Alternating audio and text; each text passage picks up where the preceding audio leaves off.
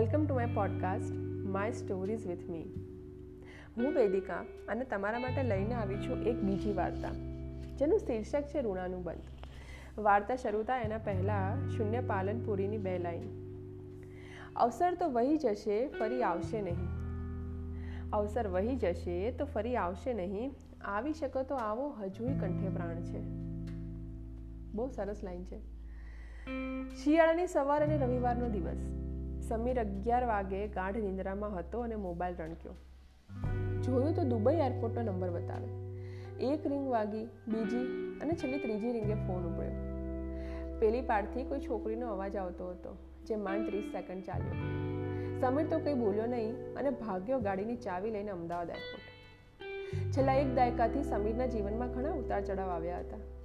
જો સમીર વિશે કહીએ તો એકદમ સીધો સામાન્ય પરિવારનો છોકરો.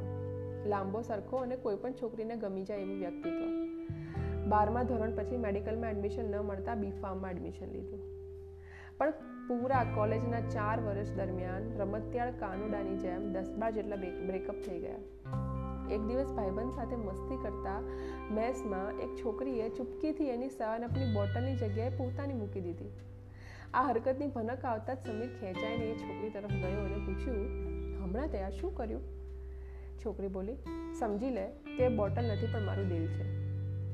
સમીરને તો આ ગજ્જબ અંદાજનો પ્રસ્તાવ સાંભળીને રૂવાટા જુબા થઈ ગયા અને સ્વસ્થ થઈને બોલ્યો, તું મને ઓળખતી નથી લાગતી.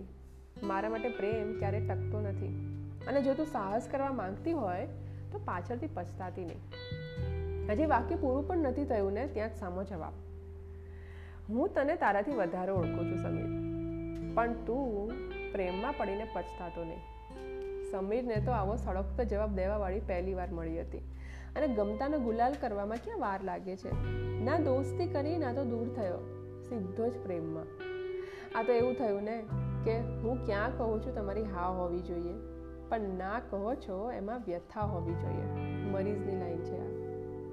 એ છોકરી હતી નેહા. આખું નામ નેહા કુંવરબા રાજેશસિંહ સોલંકી. એના નામ પરથી જ રાજ રજવાડાની ઝલક આવતી હતી.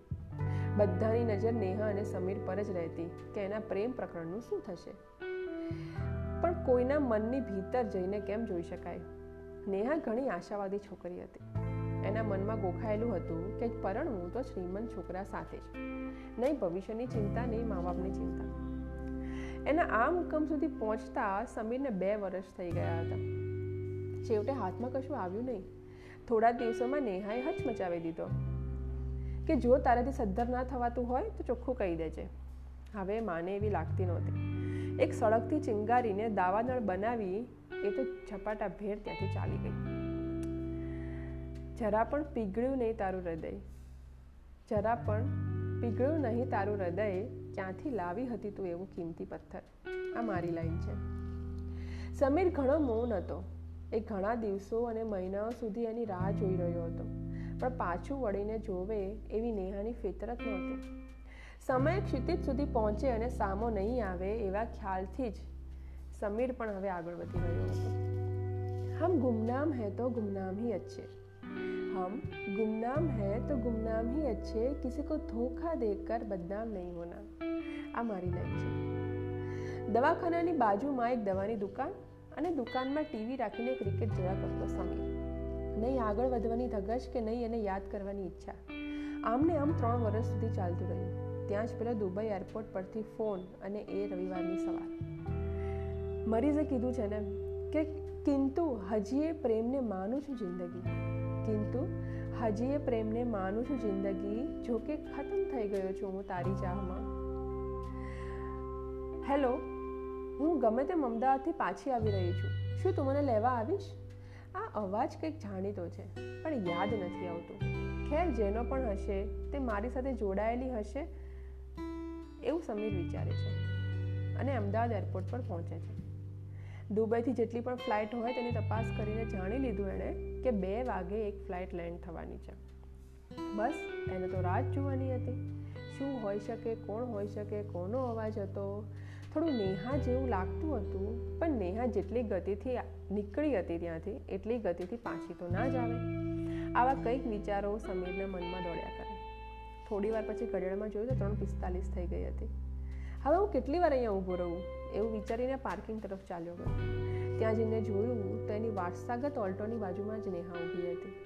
સમીર હવે અસમંજસમાં છે કે શું વાત કરવી, કેમ મારી જરૂર પડી? અને આની વચ્ચે મરીઝની બે એ સૌથી ઊંચો તબક્કો છે મિલનનો. એ સૌથી ઊંચો તબક્કો છે મિલનનો કહેવાનું ઘણું હોય ને કશું યાદ ના આવે. ઘણી જગ્યાએ લાગુ પડે છે. તો સમીર એવા કંઈક ને કંઈક વિચારો સાથે નેહા પાસે ગયો અને સવાલ એક જ પૂછ્યો.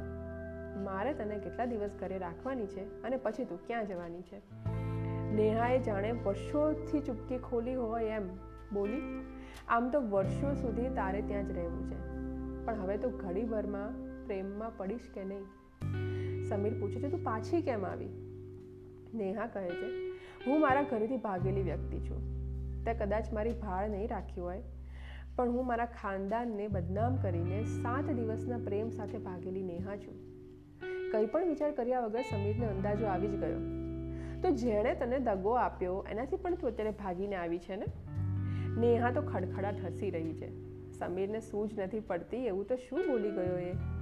એના હાવભાવ બદલવાની જલ્દી હોય એમ નેહા ઉકેલતા બોલી. માનું છું કે એ પ્રેમ નહોતો. અમે સાથે દુબઈમાં ધંધો ચાલુ કર્યો હતો. બધું રોકાણ મારું હતું અને મહેનત એની. છતાં એનો લોભ વધતો ગયો અને મારા પર એનો વિશ્વાસ ઘટતો ગયો. અમારા વચ્ચે છેલ્લે ઘણો મોટો ઝઘડો થયો હતો. સમીરને થોડી હાશ થઈ અને મસ્તી કરતા બોલ્યો, તો તે એને મારી તો નથી નાખ્યો ને? તારો ગુસ્સો ઘણો કાતિલ હતો ત્યારે, જ્યારે તું મને છોડીને ગઈ હતી. નેહા ગંભીર અવાજે બોલી, હા, મેં એને આજે પહોંચાડી દીધો છે ઉપર. સટ્ટાક લઈને સમીરે બ્રેક મારી, હાથ તો ધ્રુજવા જ લાગે ને, હવે તો દુબઈની પોલીસ નેહાની પાછળ પડશે. નેહા બોલી, એમાં મારો કંઈ વાંક નહોતો, જે પણ કર્યું એ બચવા માટે કર્યું છે મેં. સમીરનો જીવ તો નહોતો ચાલતો, પણ બોલ્યો મારે એવા કોઈ લોચામાં પડવું નથી. તું શાંતિથી ગાડીથી નીચે ઉતર અને જ્યાં જવું હોય ત્યાં જ્યાં આખું અમદાવાદ પડ્યું છે. જો સમીર, મને થોડા દિવસ રાખી લે. તને આપણા પ્રેમના સમ છે.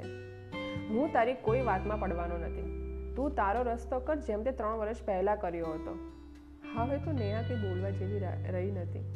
ગાડીની બહાર ઉતરી બે ડગલે આગળ ચાલી. સડસડાટ કરતો એક ટ્રક નેહાને રસ્તે ચોંટાડી ગયો. આ ખતરનાક દ્રશ્ય સમીરને એવા ઊંડા ખામાં નાખી ગયું કે ના તો એ જીવી શકશે, ના તો નેહા પાસે જઈ શકશે. આ બાબત પર, આખી વાર્તા પર મરીઝની આ બે લાઈન છે કે હવે જિંદગીભરનું રુદન કરવું પડશે.